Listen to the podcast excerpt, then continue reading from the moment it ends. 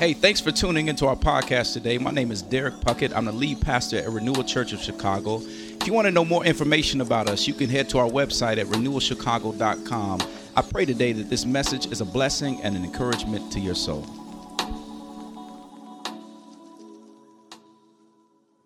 Today we're going to be in Matthew chapter six. Matthew chapter six. If you got a Bible, go ahead and meet me there. Matthew chapter six, we have been uh, journeying through a series entitled The Way of the Heart.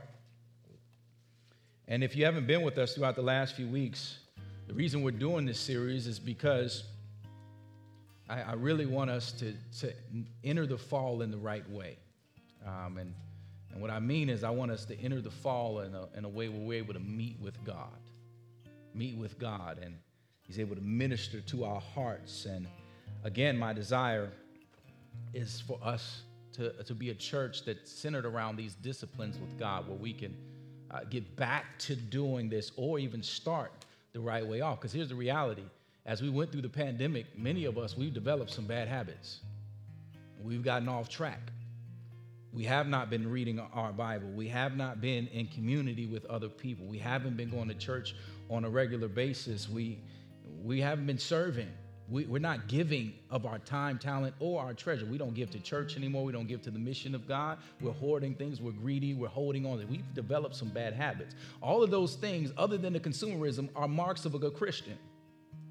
And so I, I want us to walk into this season, this next season, in a way getting back on track. And for some of you all, starting off the right way. Uh, the first week, we looked at the heart and idols. And the reason being is because we're made to worship. We're made to worship. And the reality is we're made to worship God. And so if we're not worshiping God, that means we're worshiping something or someone else, which makes that something or someone else an idol, because we're made to worship God.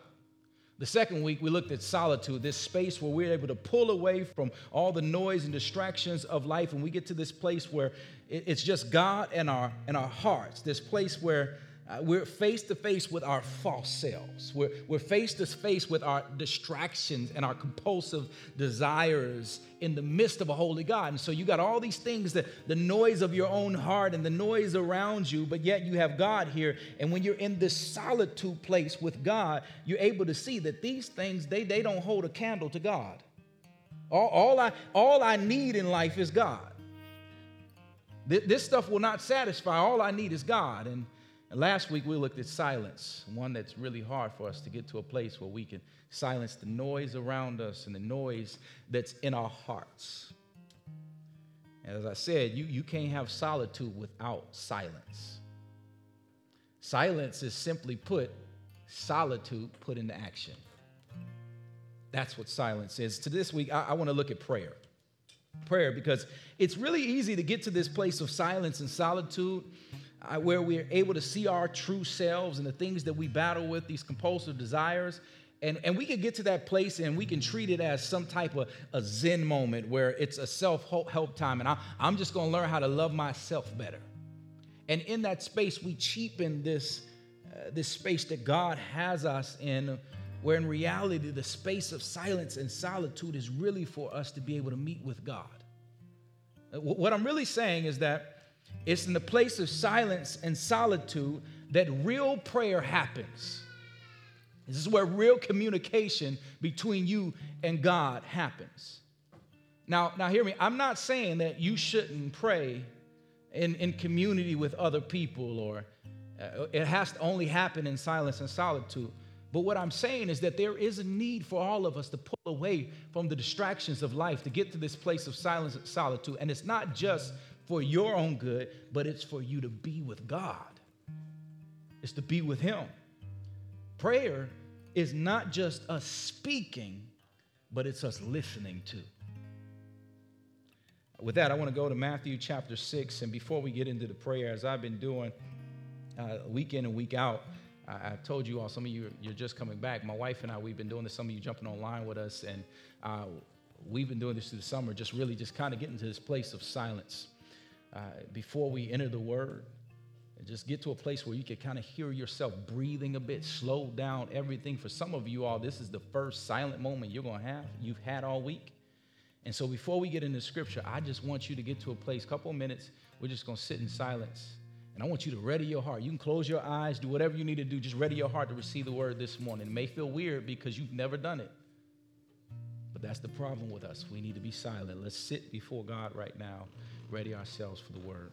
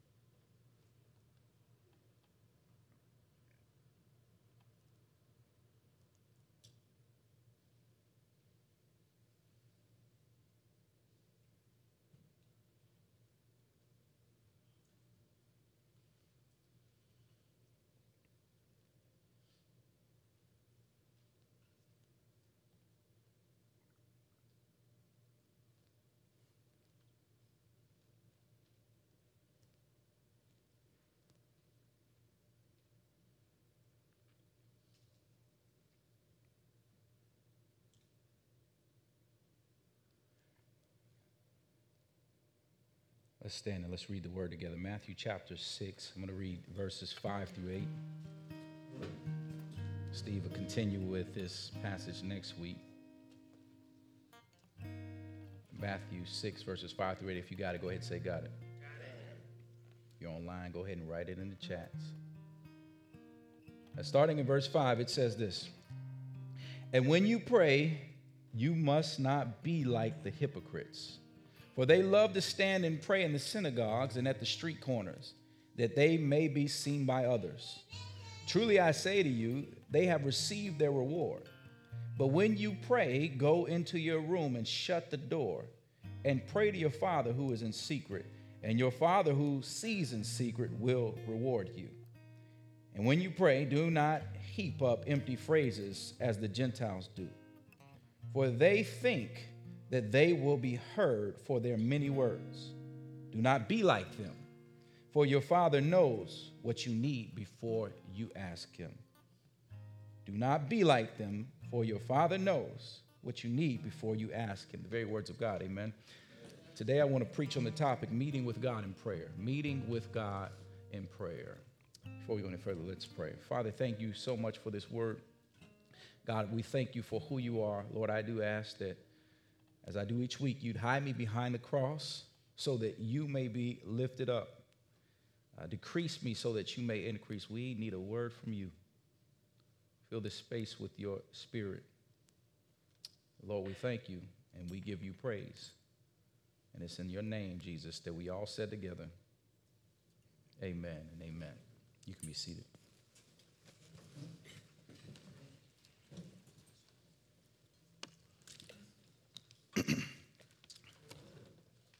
Well, if you grew up like me, there's always that, that uncle or that auntie, that grandparent, that maybe even your parent, that at Christmas or Thanksgiving, the dinner, they always have something super spiritual to say, or they always have this extra long prayer.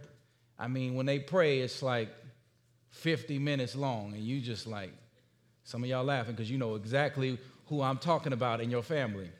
In my family, there is this particular relative who will remain nameless, um, but every time he opens his mouth, he has this extra long prayer, or he has this super spiritual saying. It's long, drawn-out prayers, and it's happened in my family for years. It's something that we've become accustomed to. Everybody knows about it. I can remember way back when I was a, a little shorty, a little kid, and and and he would start praying, and you would just be like, come on, man, come on, man. I mean, it, it got to the point that every time, to this day, every time this person opens their mouth, everybody starts snickering. You just hear this under their breath, people laughing and talking, not just the kids, the adults too. Y'all got so bad that my grandmother, who is deceased, loved the Lord than more, more than most people. I remember one time as a kid, he he started praying and and and he kept going and going and going, and she was like, "Come on now, come on, come on, we didn't we didn't pray. It's time to eat." And and and if she didn't say something, one of my other uncles would say something. I mean, it got that bad. And see, here's the problem with it. I'm the pastor in the family now. And so every family gathering, every time we eat a meal, I'm expected to pray. And because of this and what's happened before me, that means every time I stand up to pray, in my mind, I'm like, I got to say something real concise and clear, and it's got to be quick. I don't want nobody laughing at me. I don't tr- I'm not trying to hold anybody from eating. I just want to get to the point so we can eat. And see, as funny as that may be, the question that we're left with is, what is true prayer? What's true prayer? Or better yet, how or why do we actually do it? Because some of you didn't laugh because you would say, prayer is supposed to be long and drawn out. I'm supposed to pray, and when I pray, I got to pray loud. Come on, Jesus, come on, Jesus, because you're trying to call down heaven right there in that one sitting, and you're not leaving until Jesus moves in your life. So you're going to pray, and you're going to pray, and you're going to pray until you see a move. You might sit there all day, and so you believe that prayer should be long and drawn out. The other per- person is like, well, I-, I just talk to Jesus in my mind. Hmm, just me. Hmm. Or, or you're like, Jesus is my homeboy. He gets me, and I get him. We cool.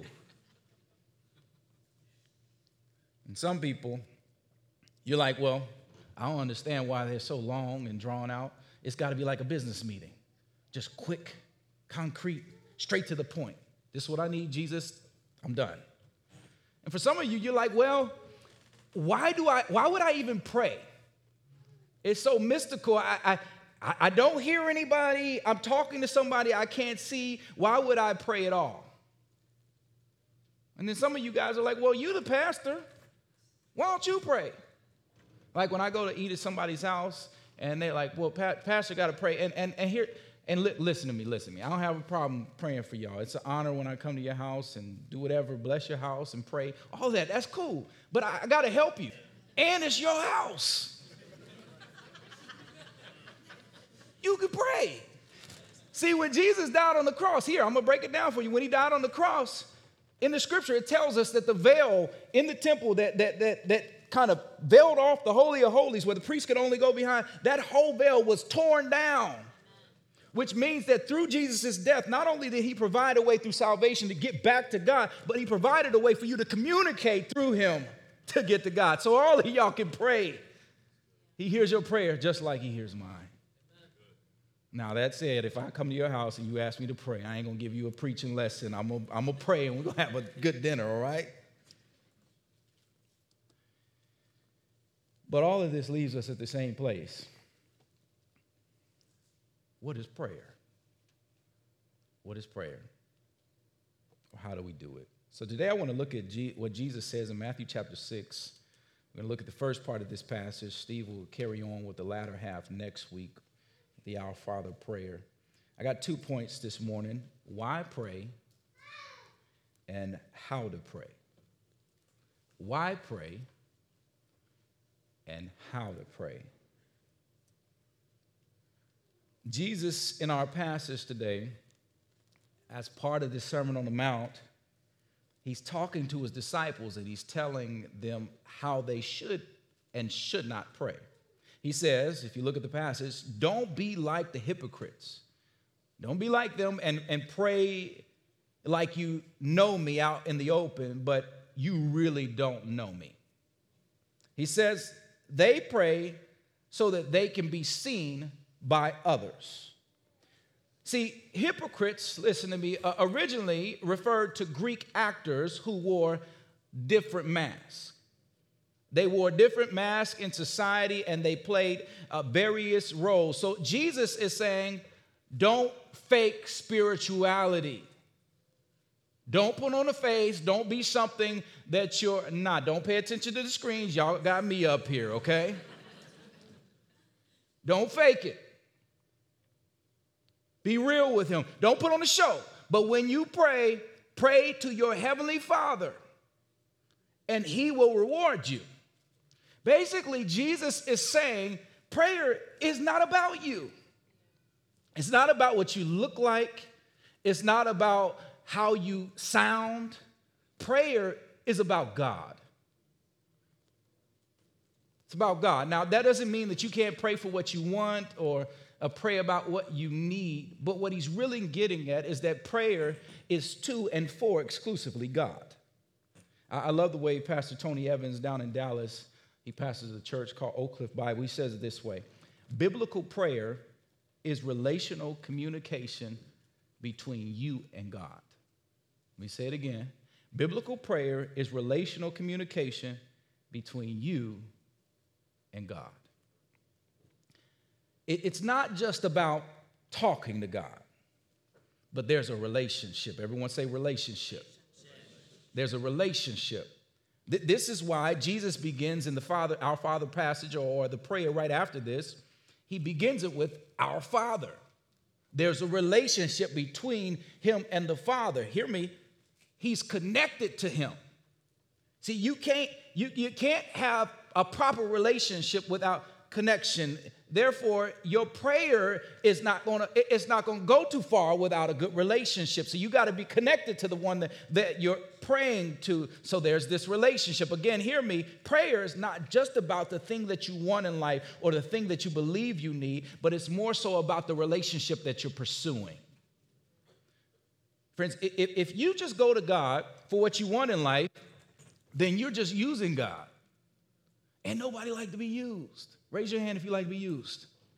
No hands. Because or you do right by him and you do this, and now God is supposed to reward you, which now makes your relationship with God one-sided. It's no longer a relationship. It's transactional. So I did this, so God, you need to give this to me, and you need to reward me. And the problem with a transactional relationship with God is here it is. If, if, if you do right, and then God doesn't give you what you want, now you end up disappointed. You're mad at God because he didn't show up the way you thought he would or how you thought he would. Transactional. That's not a true relationship. Listen, God does, God does not need us to pray so that he knows what we want in life. He doesn't need us to pray so he knows our needs or what's going on with our day, y'all. Matthew six eight, right here in the passage, says your Father knows what you need before you ask him. Prayer, it's more than us just speaking to God about what's, what we want or what's going on in our life, because the reality is, here it is, here, let me break this down a little bit. If, if I'm speaking or if I'm asking for something, then that means that I need an answer in return. It's not just me talking.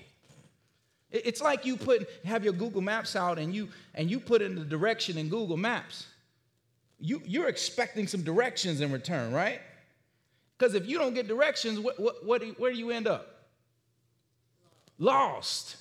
You have you don't know where you're going. And so it's more than you just talking. There's a relationship here. Hear me. Prayer is not a monologue. It's a dialogue. But it's very important for us to know how and why we do this dialogue with God. With that, prayer is also not just thinking about God. It's not just having him in your brain. I mean, I could think about my wife all day long, y'all. She's fine. I could just, just think about my wife all day long. But if I do not express my feelings for her, if we don't spend intentional time together, then our relationship will not grow, and frankly, it's just going to suck. It's not going to be good. It takes communication. Which brings us to the question of why, again, and how do we pray? Well, let's begin with the why. One reason God wants us to pray is so our dependence on him grows. God wants us to be dependent. Say dependent. He wants us to be dependent on him. We don't like that word because we want to be independent. But God wants us to be dependent on him. This is why Jesus in, in Luke eleven refers to the believers being like little children, when we come to God, because just as a child knows that when they go to their mommy or daddy, they can provide whatever they ask. They're not coming to them asking, saying, I don't know if my mommy and daddy can do this. They believe already without a shadow of doubt that their mommy or daddy can provide. That's the way it is with us. Should be when we come to the Father, come to Him trusting and expecting Him to provide. We don't come saying, we're not to come to Him like, I don't know if God can actually do this. It's to come believing, it's to come trusting in who He is actually as God. What I'm saying is that when we come to Him, we must believe, we must pray in faith that God can and He will provide. Matthew twenty-one twenty-two says, whatever you ask in prayer, you will receive if you have faith. See, God wants us to be dependent on Him so He can care for us. And, and I need you to hear me, because somebody walked in here this morning and you got all these things going on in your life. Things are happening all around you. Fear is rising up within you because you're, things feel out of control. You don't have control over what's happening in your life. You feel like everything's out of whack, and you're like, I don't know what I'm going to do. And worry and anxiety is creeping up within you. And God is, he, he's sitting there, and He's saying, it's okay. Just trust me. You, you can depend on me. Listen, listen, Trish, Trish, if, if I can hang the stars in the sky, if I can put the moon in place, Suhey, if I can do all of these things, and I can number all of the stars, and I can put the sun the correct distance away from the earth, then I can take care of you, Steve. I got you. Maya, I got you. I hold the whole earth in the palm of my hands. I'm dependable. God wants to care for you. Secondly, besides praying, bringing to light our dependence on God, through prayer, your relationship with God also deepens as you talk to Him. Now, if you've been with us at Renewal for any amount of time, you've heard me say that when we pray, it's like talking to someone you care about over and over again.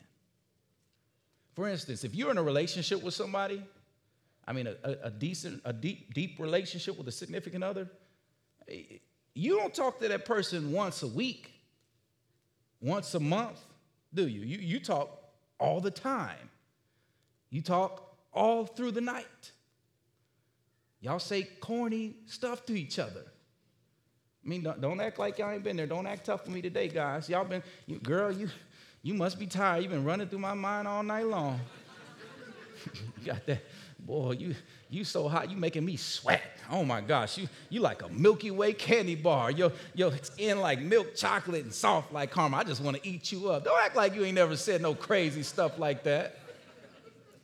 And she she'll give you that little cheap laugh. Ha ha, that's so funny. And it ain't funny. She just she just trying to make you feel good. Don't act. Look, the women laughing at me right now because you you definitely done that. See, my point is is that. You talk all the time with that significant other. You don't just talk once a week. It's all God. We're to talk with Him in a relationship. But see, there's the problem. Because many of us haven't grown in our relationship with God because we're not talking to Him. We're not talking to Him. Only time we talk to Him is when something's going wrong. God, this is happening in my life. I need you to help me. Or we want something from Him. And God wants us to talk to Him in the good times, the bad times, the thick and the thin, all the time. He just wants us to talk with Him. That's a relationship. Scripture even says in Romans twenty-six, when we are too weak, I love this. It says when we're weak, even to, to, to pray, the, the Holy Spirit groans on our behalf. Hear me. God not only wants us to talk to Him, but He wants us to commune and talk to the point to where when we can't even speak, we know He helps us. And I need you to listen to this because, again, some of us have walked in here, or we're online and we're listening right now, and with everything that's going on in the world, all the noise that's around you, noise that's in your mind and noise that's in your heart, it's not allowing you to get to this space of silence and solitude with God, but it's really not allowing you to get to this place where you're able to meet with God. your prayer life is quick or non-existent. The only time you pray is at grace. If that, we're not talking to him. We're, we're not at this place where we're able to meet with him. And now you're, you're asking, well, does God even hear me when I pray? I, I've done this, I've done that. Maybe, maybe God feels a certain way about the way I, I'm leading my life, and he just doesn't even want to listen to me, hear me, listen to me, listen to me. All the while we're thinking that, we're feeling that God is sitting there and he's looking at us and he's saying, I'm right here. This is a relationship. Sometimes we mess up. Come on back, pray. Because some of us are saying something's in the way of our relationship with God. Listen, Romans eight, I love the passage. It says, there is nothing, nothing that can separate us from the love of Christ Jesus. Not you, not me, not what we do, not what we say, nothing, no principality, no amount of evil can separate us from the love of Christ Jesus. He loves you. You're in a relationship with him. Talk to him. Prayer is not just a one-way street. Spending time with God in prayer is something believers are to do regularly. So why do we pray? We pray because God wants us dependent on him. And secondly, because we're in a relationship with him. This all leads to how do we pray. Last few weeks, we've looked at the heart, solitude, and silence, all of which helps us get to a place of worship and communication between us and God. I, I love before Jesus gets into how we pray with the Our Father prayer right after this. He says in verse six, look at it, but when you pray, go into your room and shut the door. And pray to your Father who is in secret. And your Father who sees in secret will reward you. Essentially, Jesus is saying that prayer is best done in silence and solitude. I mean, when you think about it, look at this text. He's talking about the hypocrites. He's saying, don't be like them. Don't, don't be like the hypocrites where you pray loud in front of people and it's just for them to see you praying, but instead pray in secret. Here's the reality. When you're by yourself, there is no noise to worry about. There's no people. There's, there's no expectation. That means if you want to be messy, you can be messy. If you want to yell and scream, you can yell and scream. You want to laugh, you want to cry, you want to be sad, you want to be mad. You can be all those things. You can just be authentically you because it's just you and God. But when you're around people, you simply can't do that.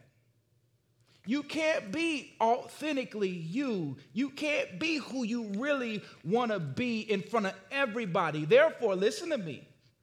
If your prayer life only consists of or is happening when you're in groups of people or around people, then you have never truly tasted the fruit of a relationship of being with God. Let me say it again.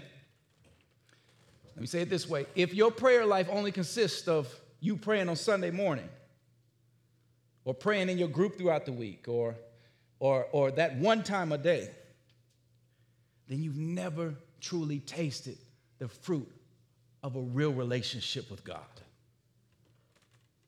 That's tough. See, it's in these times of prayer when you're, when you're by yourself,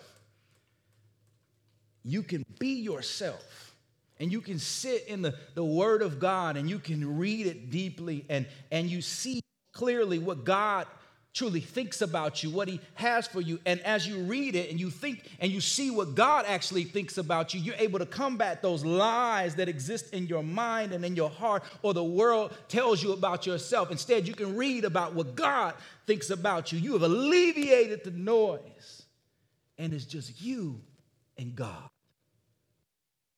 And family, hear me, that's not always pretty. Doesn't always look great.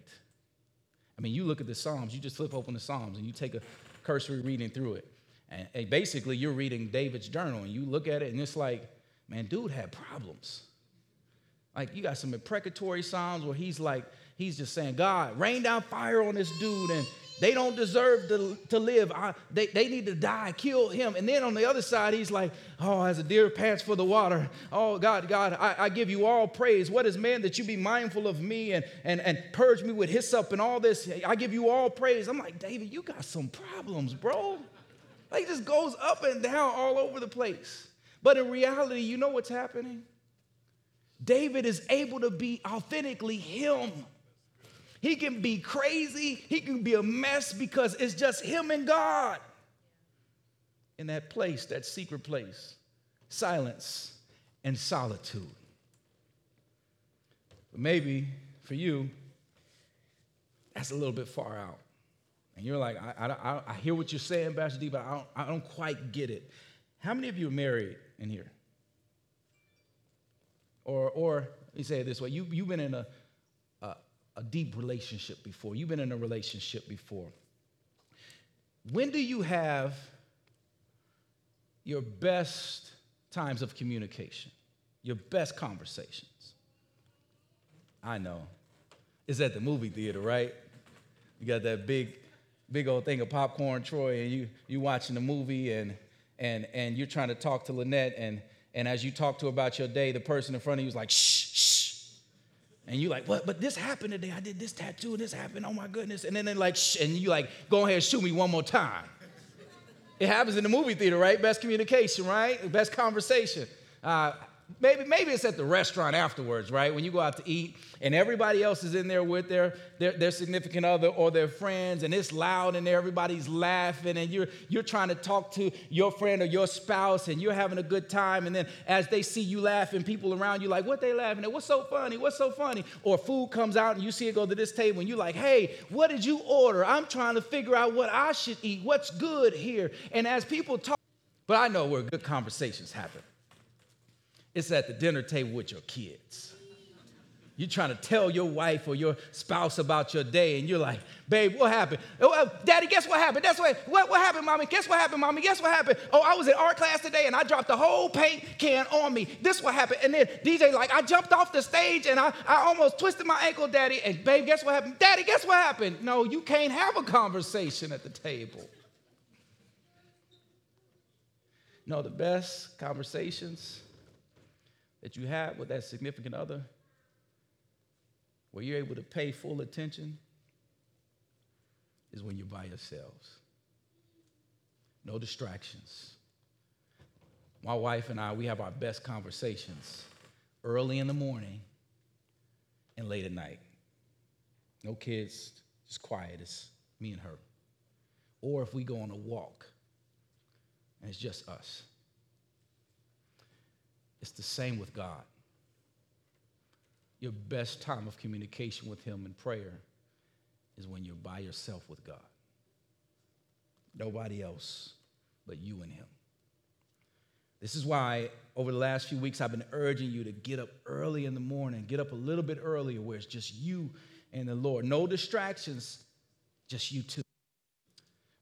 If you work during the day, this is something I like to do. I picked it up during the pandemic. If you if you work during the day, y'all work eight hours, ten-hour shifts, whatever it may be, the reality is you got a fifteen-minute break. I, I believe that's against the law if you don't have a break. So you got a fifteen-minute break. Y'all got fifteen-minute breaks, right? Maybe even half an hour breaks. So you can go for a walk. Get away from people at your job. Get away from the noise of work. And just go outside and go for a walk. It's nice outside right now in Chicago. You don't have to wear no coat. Just go outside. I've done this a lot. During the pandemic, I picked this up. I would just go for walks. I was talking to Julian. He plays keys. You can't miss Ju- Julian. Here's a member, about six foot six. And he just walks, and he, we were talking about that, and he's like, I just ride my bike, too. Just it's just me and God. I'm, I'm in this space where I'm quiet, and I've had my best times of prayer. Tony would come over the house, and we go walking together. We just walk and pray. There's something about this space where you can quiet yourself and it's nobody else but you and the Lord. The best times of prayer happen there. Now, with your prayers, I've said it before, but they don't have to be all eloquent.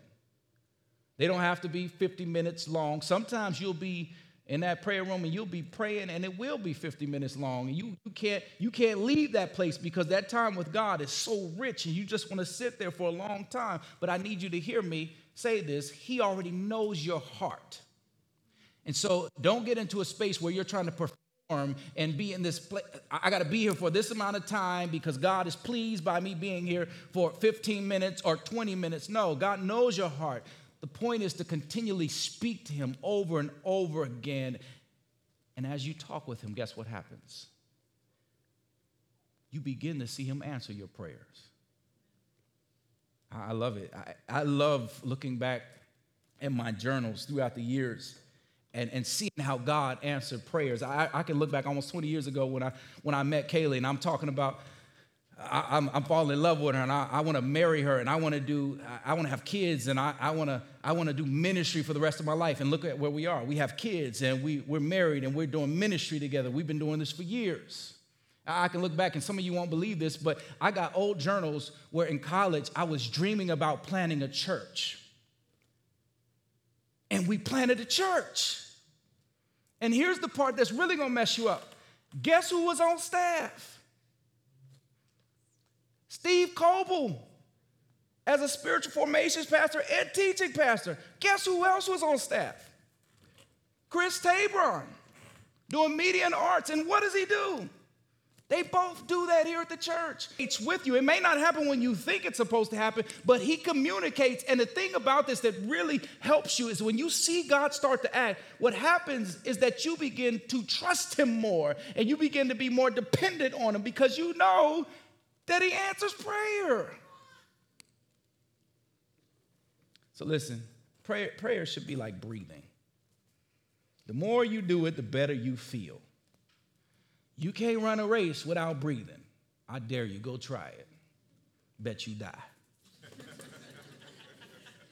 It's not possible. And so it is the same being a Christian. We can't walk with God truly if we do not have a rich prayer life. Our relationship with God grows when we pray. But listen, I love the scripture where it says pray unceasingly, like not stopping, but it also means when you break it down, pray always, it means to rest. To rest when you pray. When, when we pray, we're to believe in who God truly is, the creator of the universe, which means he only hears what we say, but he will come through for us. We can rest, or as David says in Psalm twenty-three, the Lord is my shepherd. He makes me lie down in green pastures. I love that part. He makes me lie down in green pastures, which means that I ain't got to find the green pasture to rest in. He gives me rest. So I got to ask you, how many of you all are resting when you pray? How many of you are leaving it at the feet of the Father and saying, I'm resting in your sovereignty, God. I know you got me. Do you rest when you pray? Thirdly, we pray in order to be aligned with God and to be a part of a bigger plan of salvation, thus now advancing the kingdom of God. What, I, what I'm really saying is that we must know Jesus, what he's done, and we have to pray in his name. You're asking, well, why do I have to do it that way? Why do I have to pray in his name? Here, here's why. Because our sin, listen to me, should disqualify us from asking God or this divide between us and God. I mean, think about it. If someone blatantly disrespected you over and over again or disobeyed you and just kept going against you, then the last thing for you to, to think in your mind is, I'm going to serve them. I, I'm, I'm going to do right by them. You know, you probably like, I'm going to put my foot where the sun don't shine. You do this one more time. We're not thinking about doing good. We're not thinking about serving them. But see, that's where the gospel of Jesus Christ becomes that much more sweeter. Because of Jesus' death, his burial, burial and his resurrection, and he's now, he's mediating on behalf of believers between us and God. I, I love this. This is why Christians pray to Jesus and him alone. There is no other man. There's no other saint, no other prophet or anybody else who has done what Jesus has done. There's nobody else that hung on a cross, died for us, went to the grave, and got up from that grave. There's no other person that's mediating on behalf of believers to the point where when you mess up, he's looking at you. He ain't looking at you. He, he, see, he sees you, but when he sees you, Marcel, he sees his son, Jesus. And regardless of what you've done, he's saying, well done, good and faithful servant. That's grace. That's mercy. That's the love of the Father. That's the gospel. That's what is so good about Jesus. That's why we pray in his name. Scripture says, First Timothy two five, for there is one God and there is one mediator between God and men, the man Christ Jesus. That's why Jesus says in John fourteen six, no one comes to the Father except through me. Hear me. This means that, that God doesn't, this is tough. No one comes to the Father except through me. This means that God doesn't have any obligation to answer the prayers of those who don't believe in Jesus. That's tough, but I say this because many of us have not, because we have not believed. It's not that you haven't asked. You've asked all day in Jesus' name. I want this, Jesus, in my, in your name, Jesus, in your name, Jesus, in your name, all of that. You've asked, but you have not believed. You haven't come believing. This is why Jesus says in John sixteen that, that, that to the disciples, he's saying, whatever you ask in my name shall be given. He's not talking about just asking in my name. He's saying, believe in me. Uh, theologian Wayne Grudem, because y'all don't believe me, he says it this way. He's far more smarter than me. He said this way. When, when he said this, Jesus did not mean that we must tack on the phrase in Jesus' name onto every one of our prayers. Instead, he meant that our prayers should be prayed based on the, his authority as our mediator and in accordance with his character.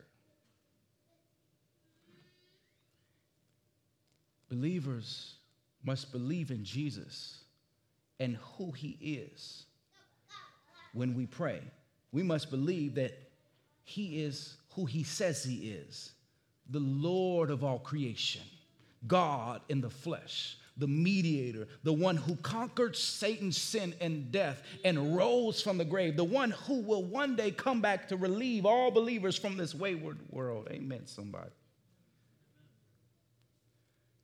But hear me, even with all of that, I don't want you to hear me saying that if we pray everything in Jesus' name, it will all come to pass.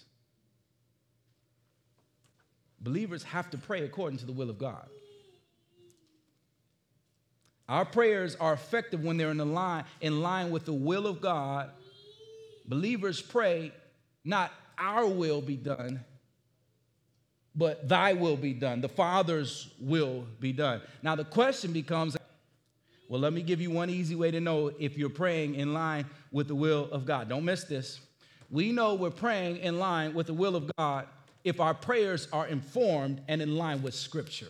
Yeah.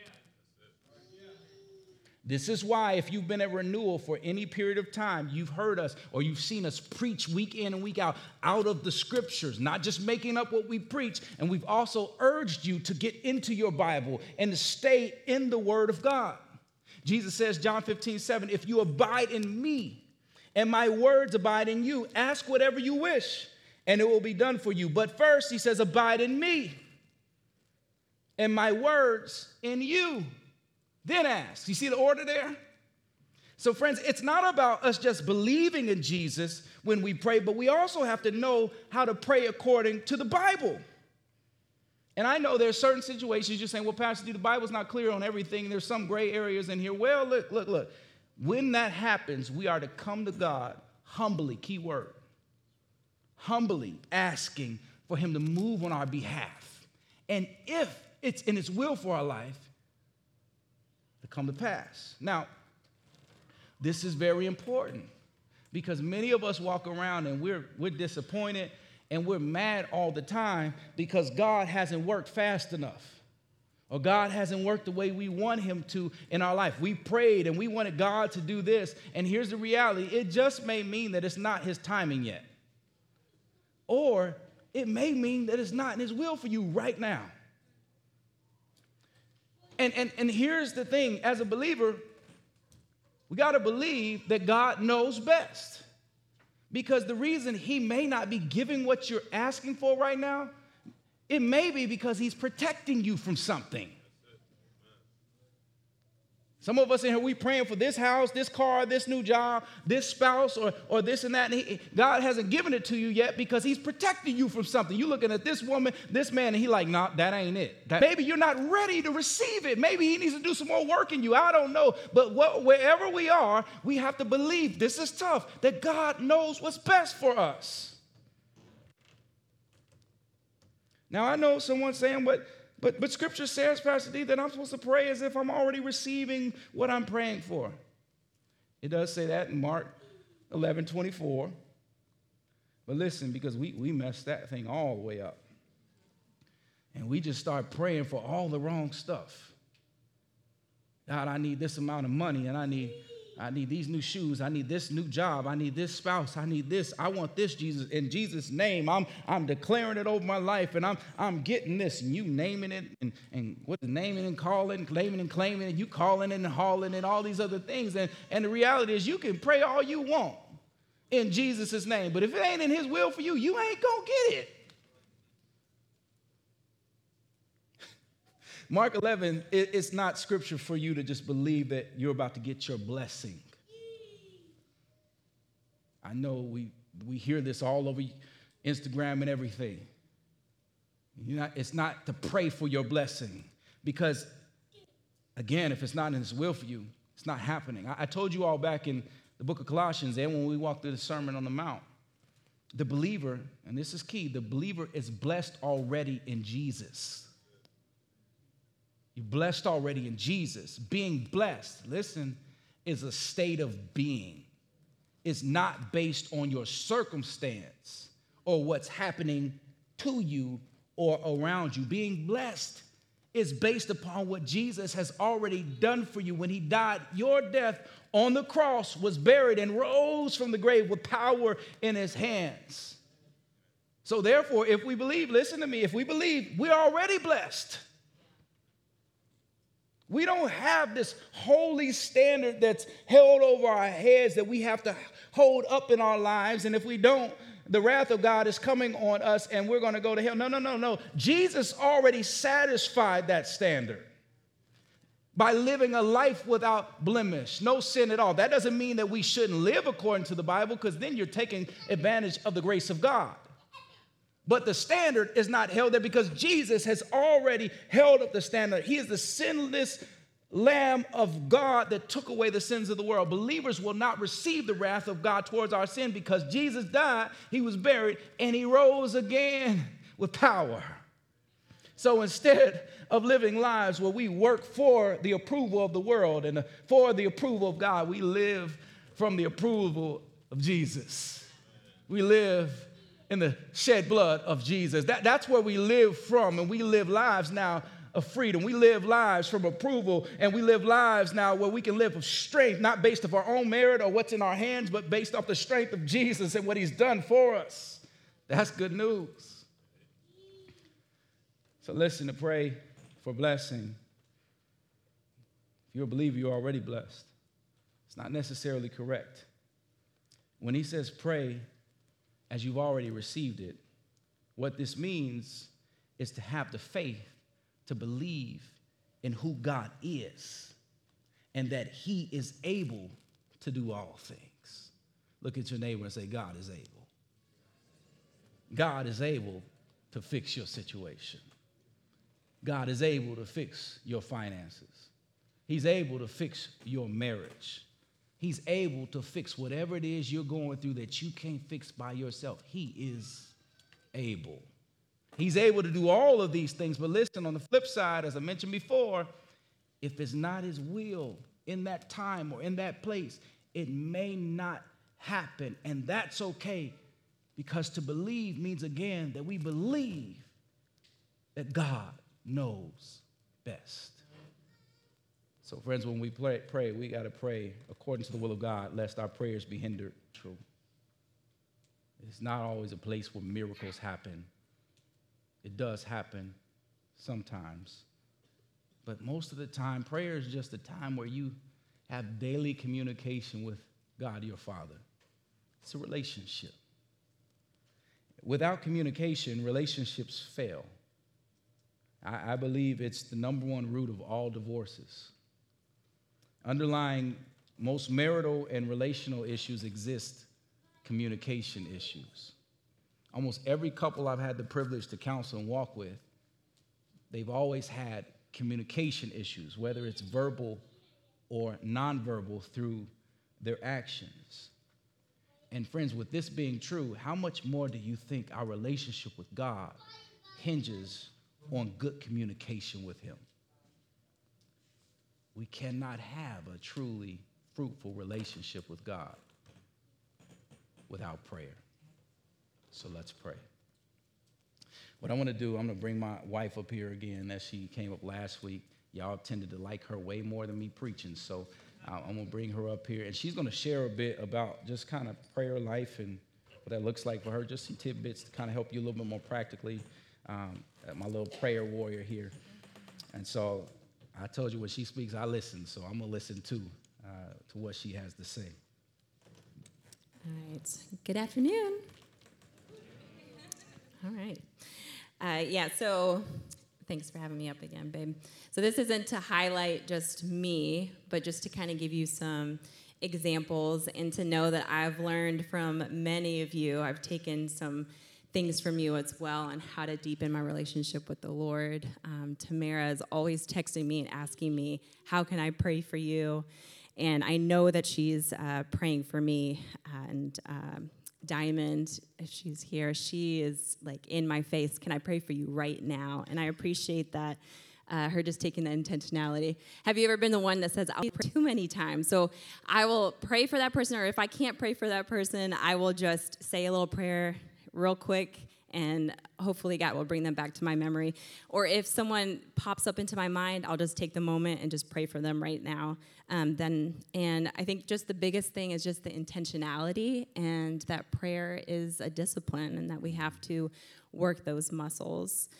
Something that helps me when I don't know what to pray for, I'll pray over a scripture. So even just the scripture that we uh, Derek preached on today, I will use the acronym ACTS, and it stands for adoration, confession, thanksgiving, and supplication. And supplications is a fancy word for uh, just asking and begging God humbly uh, to do something for you. And so for th- for the scripture, the Lord's Prayer, right before the Lord's Prayer, it talked about, you know, that God hears us. So Ador- like adoration, ador- adoring God and saying, thank you that you hear me. Thank you that I pray to a God who listens and who sees all things. And then confession. God, I'm sorry that I have been a hypocrite in many things in my life. Help me to to walk out of that. Help me to lead um, or pursue you and to walk after your example. Thanksgiving. Thanking God that I can pray to Him.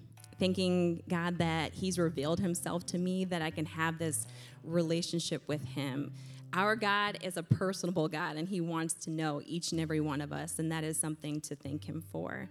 Supplication.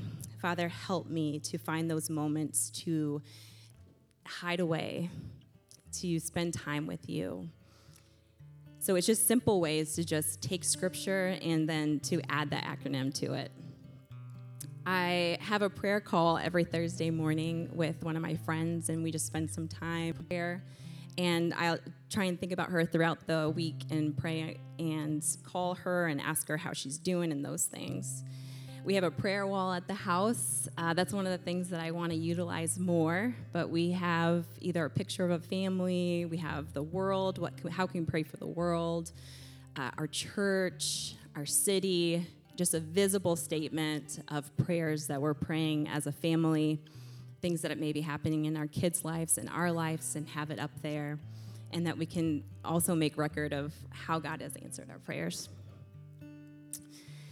Uh, ambulances, our kids, whenever we see an ambulance, we always take a time to pray for that person. Uh, it's just a quick prayer of, God, I pray that whatever is happening, I pray that you would help them get them there. If they don't have a relationship with you, would you provide them an opportunity to come to know you? Just a simple, quick prayer. Um, false religion. So I, you can see people who have are visibly in a false religion. And so if I see someone, I just, I look at them and I just say in my mind, Father, reveal yourself to them. Uh, would you reveal that yourself as Lord? Open up their eyes, help them to see, just something very quick. Give them a revelation of you as Lord. I have daily prayer cards for Derek and for the kids, and some of them are just daily, some of them are weekly.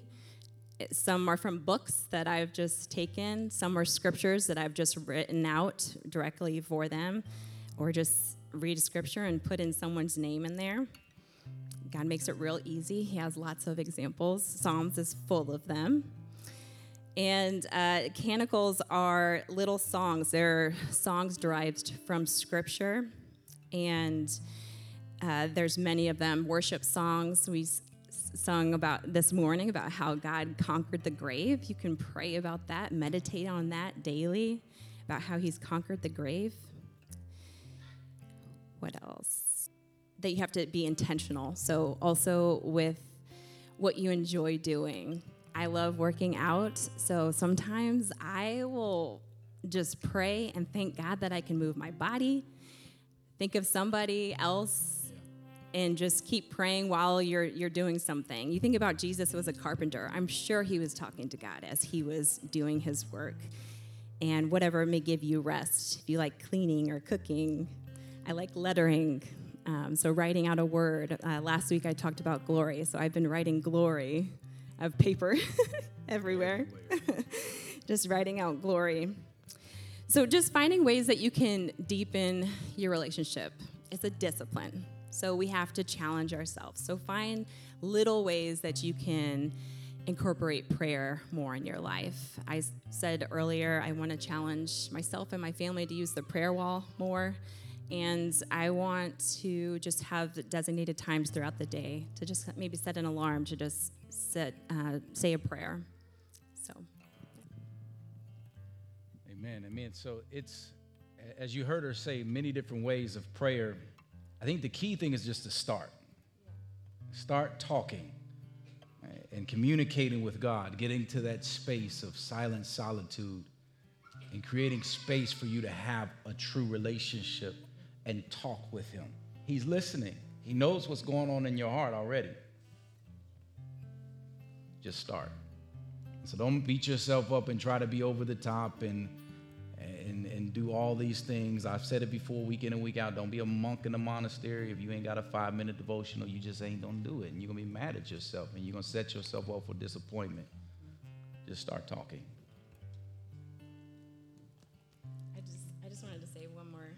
Sorry, one more thing.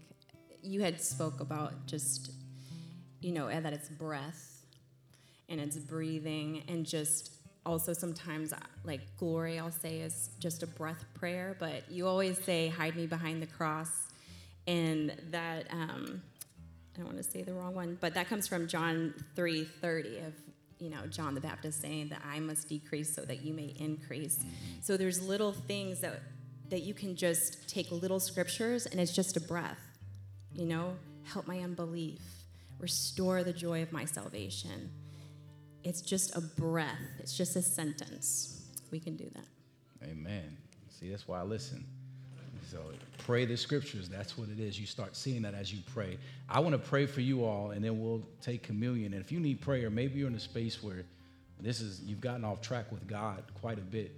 Uh, my wife will be up here standing. I'll be up here praying. I think Ramon and Steve will probably be in the back or some place around here. Don't leave this place the same way you came in. Let's pray together. Let's pray. Father, thank you so much for this morning. You are truly an awesome God. You are good, good all by yourself. You don't need us or anything we bring to the table. And so, God, I pray that wouldn't feel as, as if we're inadequate or we don't have what it takes, but that instead we feel the freedom of walking with a Father who has loved us and done all for us and can and will do all things for us. God, you are a good, good Father, Lord, and I pray that as we enter the space of communicating with you through silence and solitude, that it be in that place that we will experience the true fruit of a lasting relationship where we're in communication with our Father. And that would be a stem that keeps us praying and communicating with you throughout our day, throughout our weeks, throughout our lives, knowing that God the Father loves us, God the Father cares for us, and you're there for us. God, let that be the place where we find our fuel and what we need to go throughout our weeks and our days. For the person that's been struggling, God, that's been struggling with their walk with you or in community or trying to get back into the life of the church and into the spiritual heart and pulling them closer to you, that they would just start, God, and through that you would reveal yourself as the one and only God, the one and only thing that they really need in their lives. That we lay humbly at your feet. And for the rest of our lives, we say, you are God and God alone. Cornerstone. Pray all these things in the mighty name of Jesus, and we all said together, amen. Amen. Thanks again for tuning into our podcast today. I pray that it was a blessing and an encouragement to your soul. I look to see you at one of our services at nine or eleven a.m. on Sunday morning. Take care. God bless you.